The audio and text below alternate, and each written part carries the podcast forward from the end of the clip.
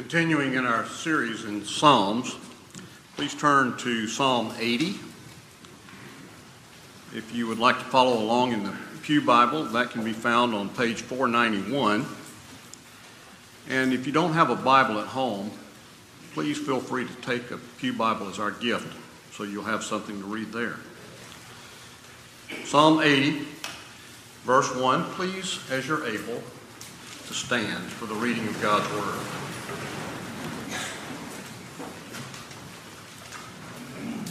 Psalm 80, verse 1. Give ear, O shepherd of Israel, you who lead Joseph like a flock. You who are enthroned upon the cherubim, shine forth. Before Ephraim and Benjamin and Manasseh, stir up your might and come to save us. Restore us, O God, let your face shine, that we may be saved. O Lord God of hosts, how long will you be angry with your people's prayers? You have fed them with the bread of tears and given them tears to drink in full measure. You make us an object of contention for our neighbors, and our enemies laugh among themselves. Restore us, O God of hosts. Let your face shine that we may be saved. You brought a vine out of Egypt. You drove out the nations and planted it. You cleared the ground for it. It took deep root and filled the land. The mountains were covered with its shade, the mighty cedars with its branches. It sent out, sent out its branches to the sea and its shoots to the river. Why then have you broken down its walls so that all who pass along the way pluck its fruit? The boar from the forest ravages it, and all that move in the field feed on it. Turn again, O God of hosts. Look down from heaven and see. Have regard for this vine, the stock that your right hand planted, for the son whom you made strong for yourself. They have burned it with fire, they have cut it down. May they perish at the rebuke of your face. But let your hand be on the man of your right hand, the Son of Man, whom you have made strong for yourself. Then we shall not turn back from you. Give us life, and we will call upon your name. Restore us, O Lord, of God of hosts. Let your face shine, that we may be saved. This is the word of the Lord. Please be seated.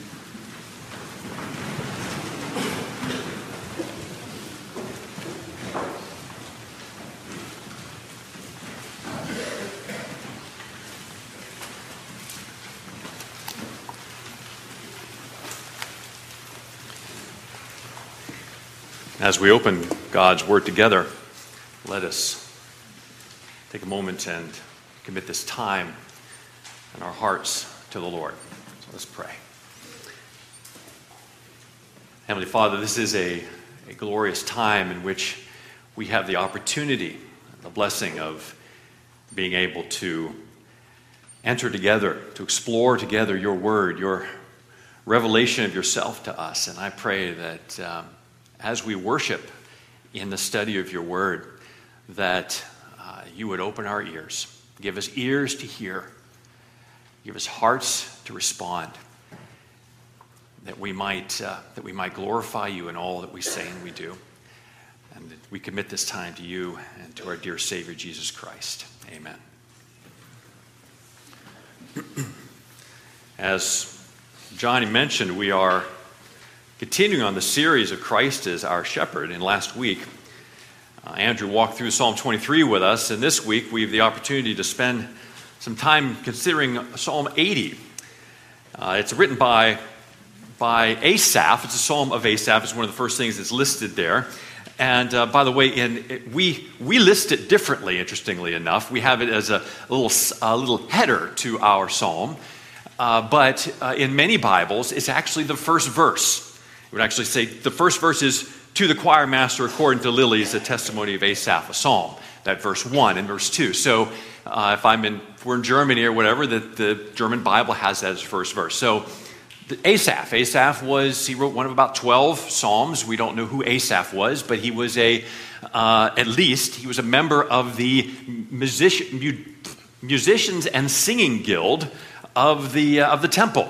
So he was an Asaphite, and a whole group of them. And so apparently, um, as Mark has oftentimes argued, that, um, that the magician, magicians, musicians and, uh, and, and musical folks are held in very high regard in the scriptures to the point that uh, whole sections of scripture are written by them.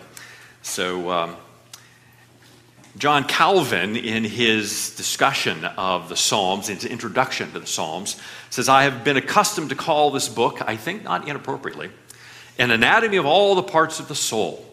For there is not an emotion of anyone, of which anyone can be conscious, that does not here represented as in a mirror. Or rather, the Holy Spirit has here drawn to the life of all griefs, sorrows, fears, doubts, hopes, cares, perplexities in short, all the distracting emotions with which the minds of men are wont to be agitated. And so this morning, if your mind is agitated, you may be thinking to yourself, this is really not where I want to be this morning. I have too many other problems. Uh, I've lost my job, lost my health, I've lost family members. My life is not going the way that I was hoping it would go. In fact, I'm not even sure about this whole God thing. God feels far away and distant. This is the psalm for us. The writer here is grieving. He's grieving for the situation of actually other members of his family, his people. And so he comes to God with a basic plea. It's supported by a, a series of appeals. And the, the, the pleas and appeals that he have, and I'm broken it into four sections. Appeal for God's people. By the way, he's appealing, we'll get to this, but he's appealing for the sake of the northern kingdom, his people. But he's not, they're in the southern kingdom, and, and, and they've been fighting each other for years and years and years, and yet they're family. It's like you, we can fight, family can fight, but don't anybody else mess with family. So God, something has happened to the northern kingdom. They've all been taken away and they're suffering. And because of that, Asaph in the southern kingdom is suffering for them and praying on behalf of them. And he's actually feeling the pain with them. So he makes an appeal to God. He pleads to God, an appeal to God to the shepherd.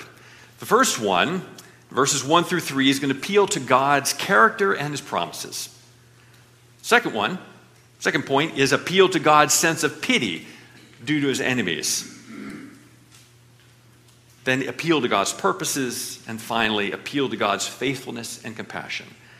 Appeal to God's character and promises, God's sense of duty, I'm sorry, God's sense of pity due to his enemies, appeal to God's purposes, appeal to God's faithfulness and compassion.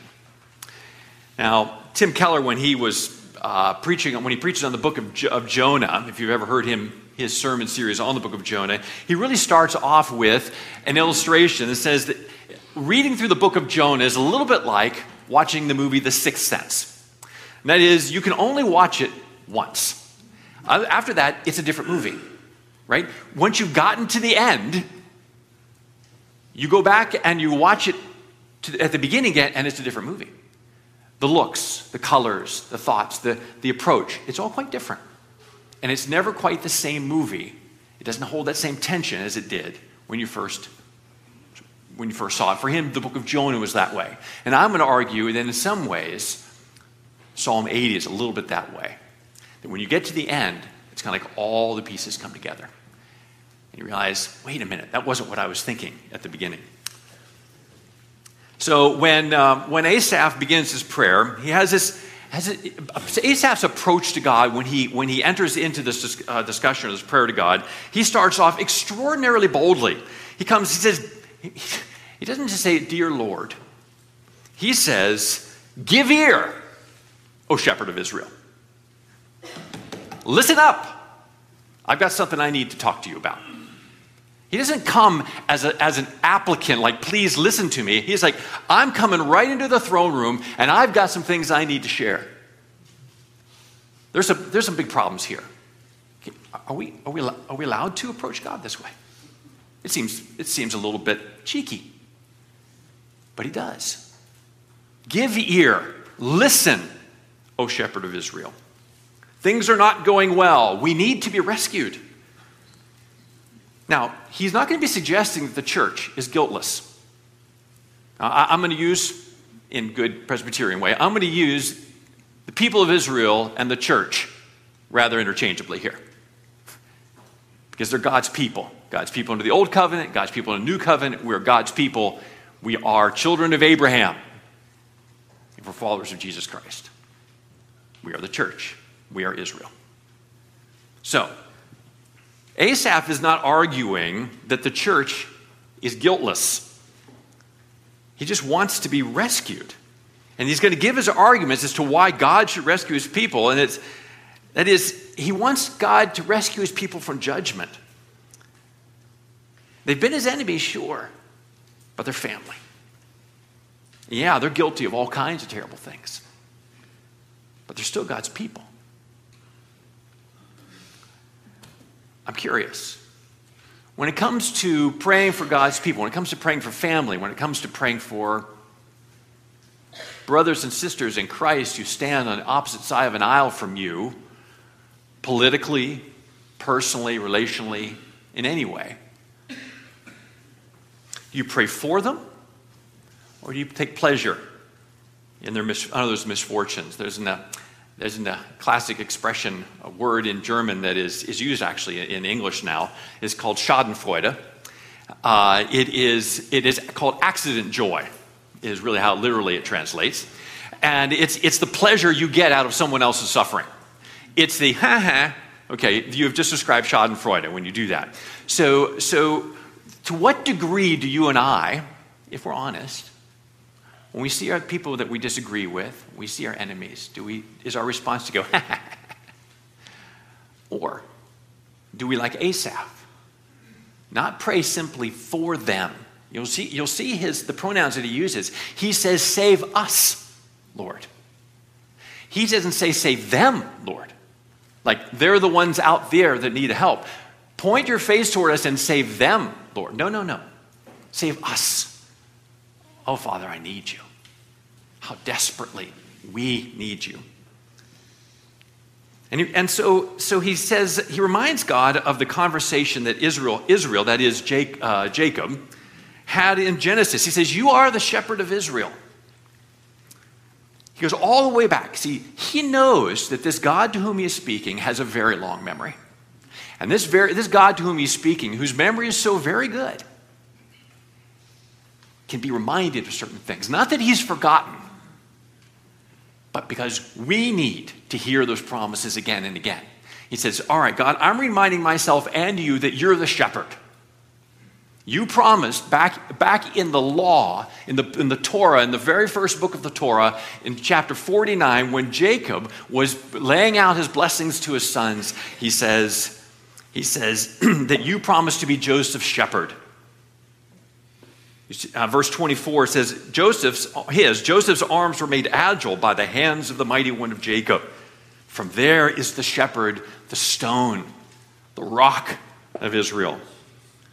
By the God of your father, who will help you, by the Almighty who will bless you with blessings of heaven above. God, have you forgotten that? You're the shepherd. You promised to be Joseph's, you were, you were promised to take care of the flock of Israel. He would care for Joseph and his offspring. That shepherd would protect his sheep from the enemies that would devour those sheep. God, you promised. Can you do that? How often have you been there? Where you said, God, you promised. I'm going to remind you of some promises, Lord. I need your help. And then he lists Ephraim and Benjamin and Manasseh. These children are the, these are the sons of Rachel, the one whom Jacob loved. Technically, right, there are 13 tribes. Well, two half tribes, 12 sons. These are the ones whom Jacob loved, but they also stand for all of the people, all of the, the chosen people of God of the northern kingdom. So there he is in verse 1 with reference to the cherubim. It says, You who are enthroned above the cherubim, shine forth. Now, the cherubim, of course, we usually do think of little squishy round babies, but they were not little squishy round babies. They were tall, fearsome, four headed, multi winged creatures. The head of a man, the head of a, well, head of a cherub, head of a man, head of a lion, and the head of an eagle, I believe. Their main responsibilities throughout the Bible was to magnify the holiness and power and glory and sovereignty of God. In addition to praising God, they served as a visible reminder of his glory and his abiding presence with his people. Standing there at the opening of the garden, it was the cherubim who drove Adam and Eve out after they'd sinned. They're, they, they, they well, he wielded swords and they, and they flew around the, the king himself. And everywhere the cherubim were, God was there. God, the two pictures that we're, we are giving here is that God is enthroned in power and glory. But the other picture that we have, besides this, this view of God in his, in, on his throne surrounded by cherubim, is the Ark of the Covenant.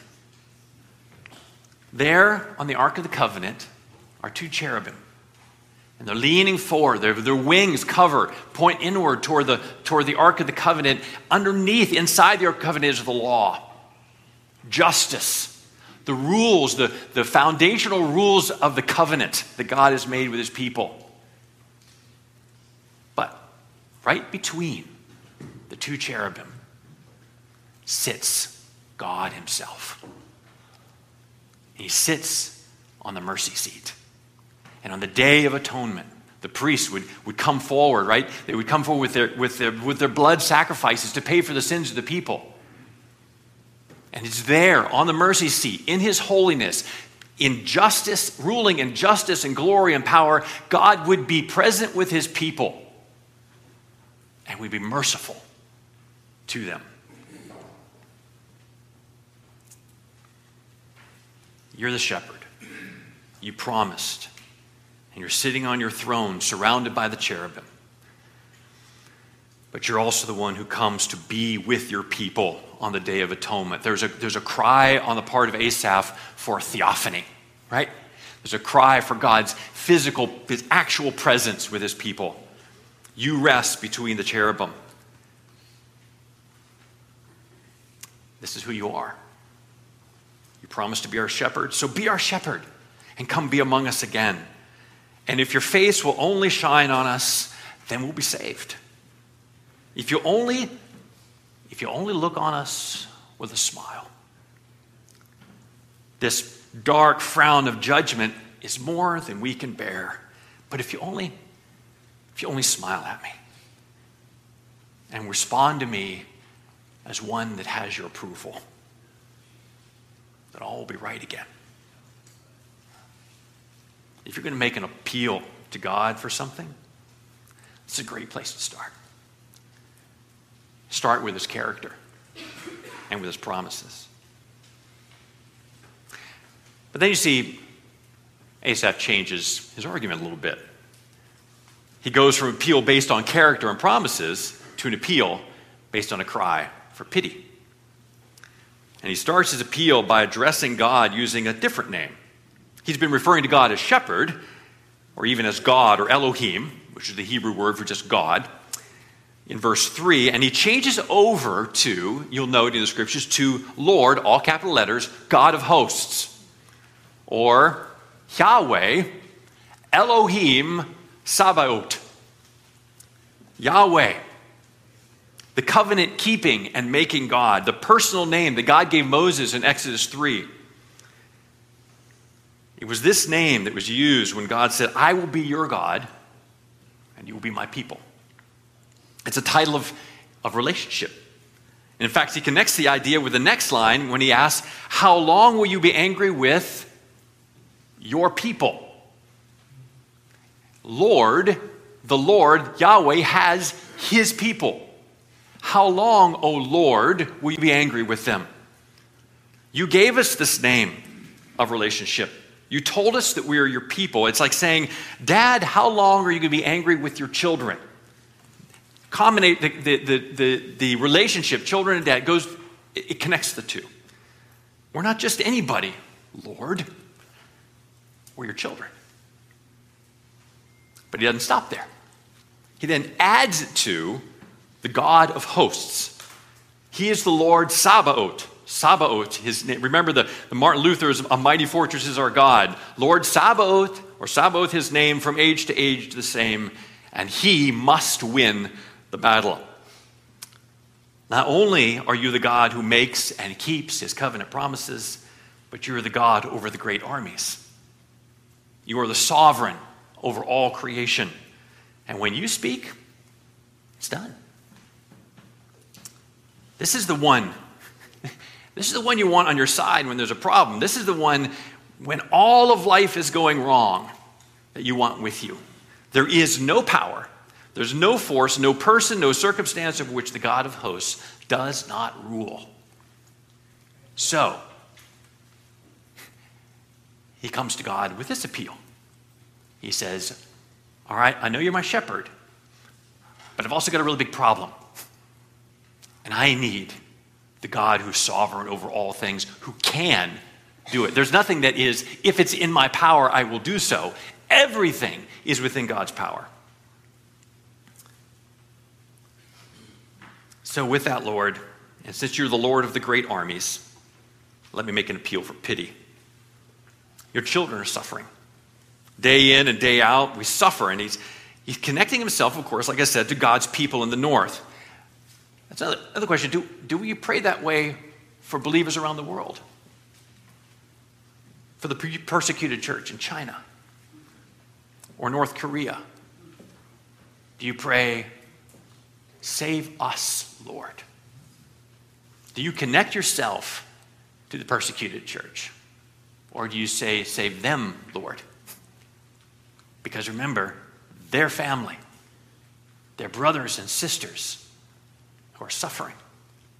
And so we cry out to the God who can do whatever he wishes to do. And we say, Save us, Lord. Shine your face on us. And then he connects, of course, God's ability to change things with the expectation that he should have pity on his people. There's, Lord, your enemies are laughing at your people. They're saying that your people have a God who won't or can't protect them. They're suggesting that you're either impotent or worse, you, you don't even exist. I, actually, I'm not sure which is worse. worse. It's, it's not really, not really so different in our day, is it? We're surrounded by a world that really has functionally no use for God. Certainly not the God has revealed himself in the Bible. Some will say, you know, good. If it makes you feel better, then believe that. If that's what helps get you through the day, then I say, praise, pray to whatever God you want, go for it. My answer is no. No, I don't want to believe it if it's not true. I don't want to stake my life on it if it's not true. I don't want to waste my time if it's not true. I don't want a placebo. I don't want a, a psychological salve that makes me feel better but doesn't actually do anything.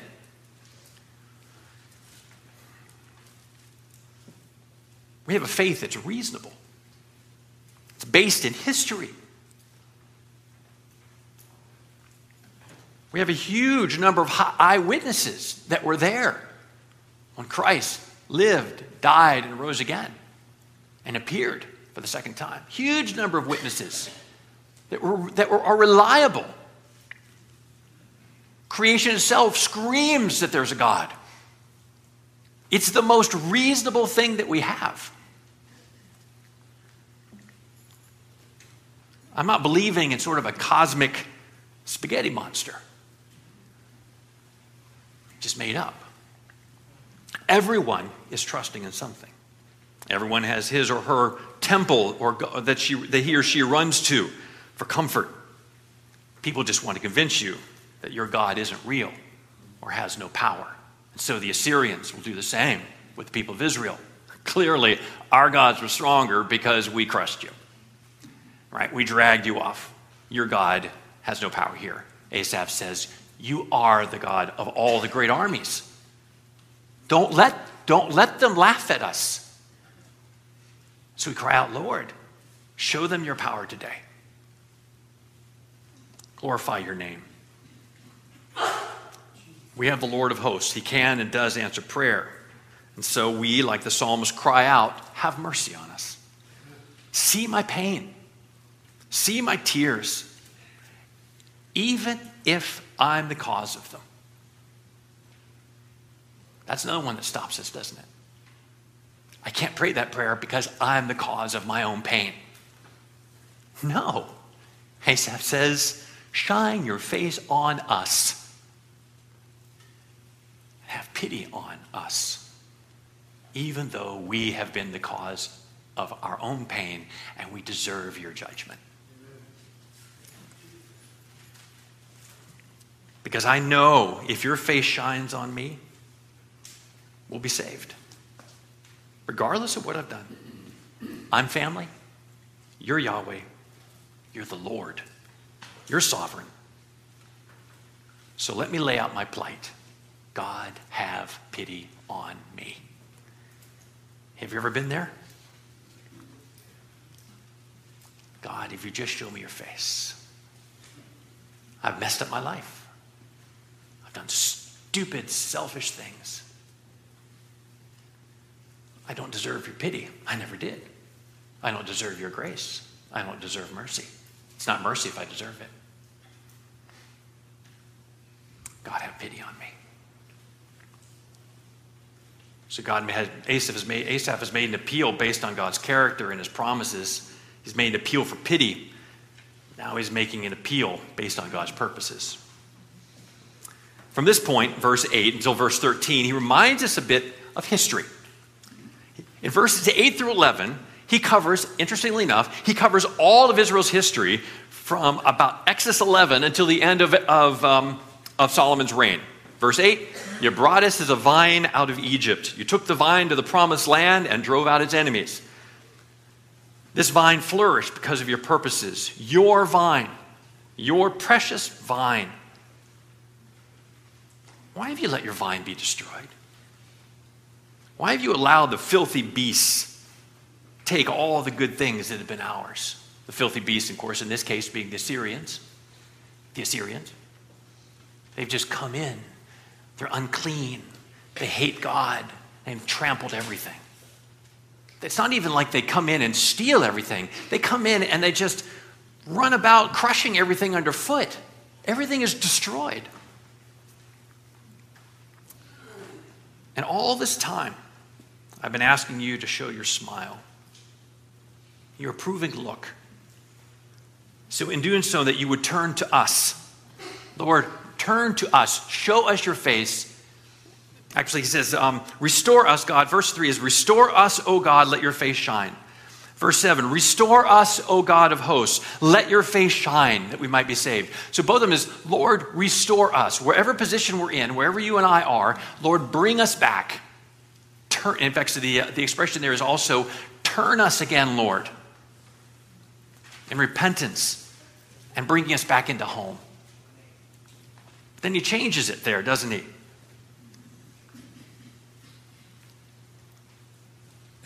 He says, Return, turn us, turn us, restore us, that you would bring us back to our old relationship.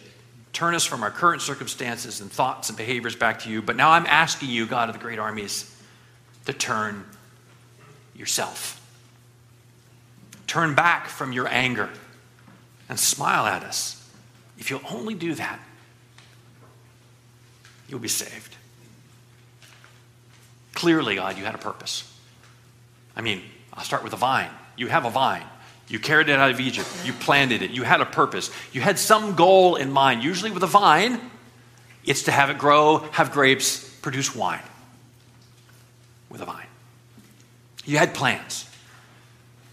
You had a plan when you rescued us from slavery. You, you carried us through the desert. You defeated our enemies. You had an end in mind. But now, talked about the stock, S T O C K, the stock of the vine, the vine stock. But now we're a, he put use a play, we're a laughing stock. You promised to multiply us, but now we've been driven away and scattered. We were flourishing, but now all seems like a huge waste, huge waste. Seemed like you had a plan. You did have a plan, didn't you, God? So now why all this? Do you not have a plan anymore? Have you ever experienced that? feel like you've come to the end of yourself. You think you think you followed what God has called and asked you to do, and then all of a sudden everything has come to a screeching halt. And you're like, God, I thought, is this your plan? This is not a very good plan, God. This is not the one I planned on. This is not going the way I had expected it to go. I thought your plan was pretty clear when you planted me here or wherever God planted you. I thought it was pretty clear when you made, made the path open for me to go this direction or that direction. And now I've come to the end of this, whatever it is, and it's not going the way I thought it was going to go. Maybe I completely missed the plan. Maybe, God, you don't have a plan at all. I'm hunting for a job again. I'm in trouble again. God, I, I've been trusting, I, I thought I'd been trusting you on this, but I'm not so sure you actually have a plan. At least not one that I can decipher. And if you have a plan, you're not very good at communicating it.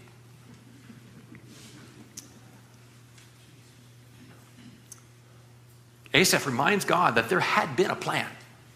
He reminds them that he is the shepherd and he made promises. He reminds them that in his holiness, if he'll just appear to his people on the mercy seat, then his people will be saved. He reminds him of his covenant relationship with his people and the responsibilities, by the way, the responsibilities that come with that. You are responsible, God, for your people. You made covenant promises. And he appeals to God's pity. And now, in the end, Asaph appeals to God's compassion. Turn again, you God who have turned away.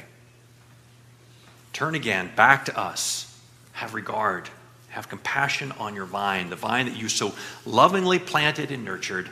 Have compassion on this plant that you have taken for your own. What's going on here is no longer a pruning. This is an uprooting and crushing underfoot. This is leaving the plant to die without hope. O God of hosts, look down from heaven and see. And here Hagar is referring to, it would appear, to Hagar.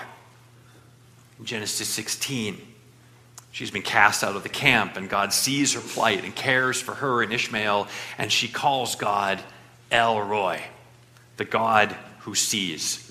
And the psalmist is asking God to look down and see. If God would only see, that he would show compassion, just like he did with Hagar. God, things are going on down here, and if you would only see what's happening, I know you would change it. But, but then, tucked in the middle of the text is a curious statement in verses 15 and 17. They are have regard for the vine and for the son you have made strong for yourself, and for the Son of Man, verse 17, for the Son of Man whom you have made strong for yourself. If you only let your hand be on him, then we'll be saved. Then we will call upon your name. In the middle of all the suffering, in the middle of all the appeals, Asaph finally places his hope for salvation in the hands on this son you have made strong for yourself. If only out of all the suffering, out of all the difficulties, he's reduced it down to this kernel. If only you will put your hand on the Son of Man, then, then we will not turn back from you. Then we will have life, and then we will once again call on your name.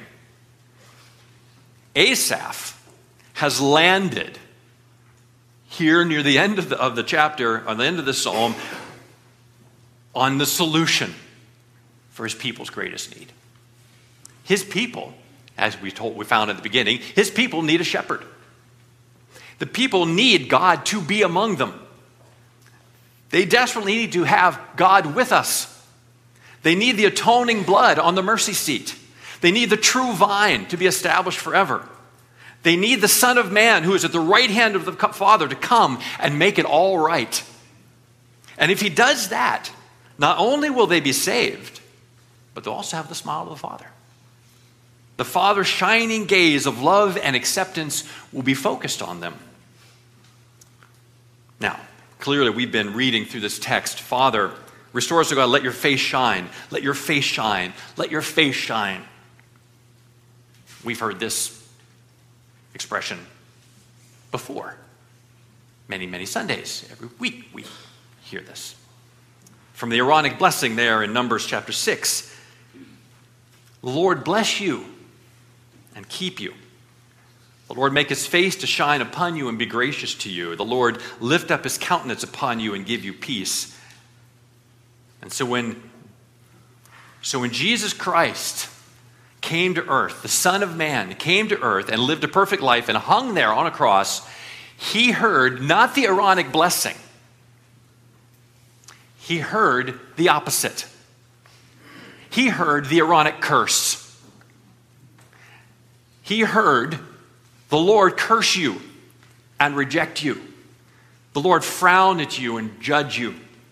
The Lord turn from you and give you hell. Jesus heard those words as, uh, as Derek Thomas mentioned once. He heard those words so that we would never, ever, ever, ever have to hear them. He experienced the curse and rejection so that we would receive blessing and acceptance. He received the Father's frown and judgment so that we would experience his smile and his mercy. He saw the Father turn away from us I'm sorry, turn away from him. And he experienced hell so that the Father might turn to us and give us his presence. Psalm 16 says, You have made known to me, you make known to me the path of life, and in your presence there is fullness of joy, and at your right hand are pleasures forevermore. That is what we experience because Christ experienced exactly the opposite. You and I, we have the smile of the Father. we listening to the looking at the list of those who have passed on this year, my father's name was among them. And and I've been working on my house, building things. And I was driving down the street a few weeks ago with Molly sitting at my right. And I, I looked at her and I said, Molly, I don't always miss my dad. But today, I miss my dad. Because I'm doing construction work. My dad and I would work on those things together, and I would walk him in to show, you, show him the things that I've done, and he would look approvingly at all my hard work. And it, to have the smile of my dad looking on the things that I've done and the places I've been, that it filled me with such I won't say it was such joy, but it was there was a there was a ah, it's good. It really is good my dad approves. How much more so when our Father in heaven turns his smile upon us with approval and with love and affection, we go, ah, it is good. You and I have the smile of the Father. Always. Not only when we've been good enough, and by the way, we never have been. Not only when our performance is high enough, and it never is.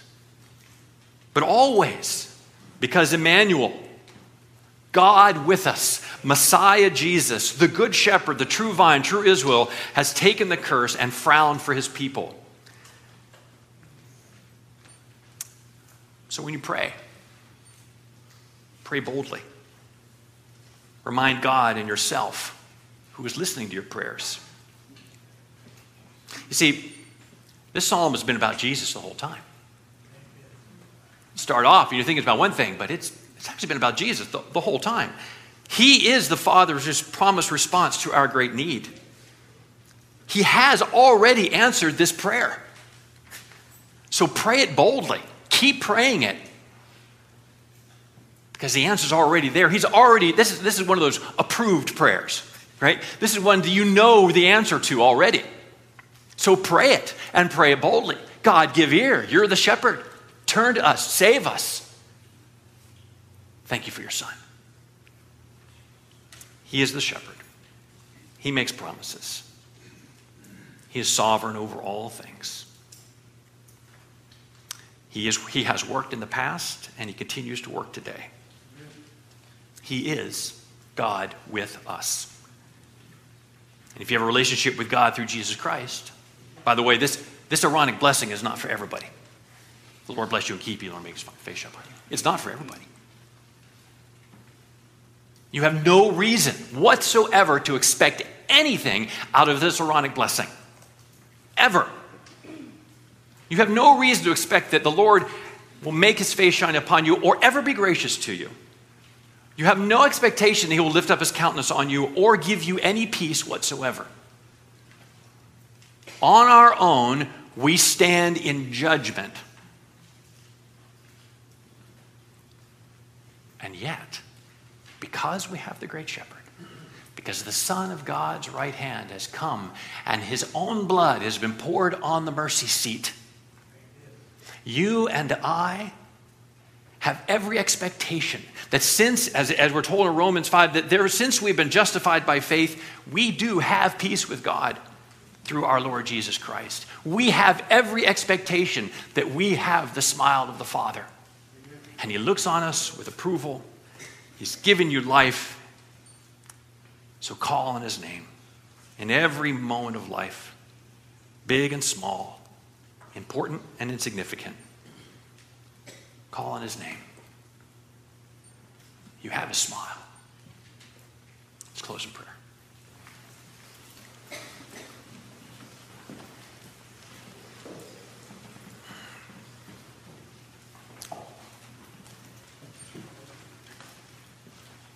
Father, if we know you, we have your smile. But, oh Lord, if we're honest, sometimes we don't care about your smile.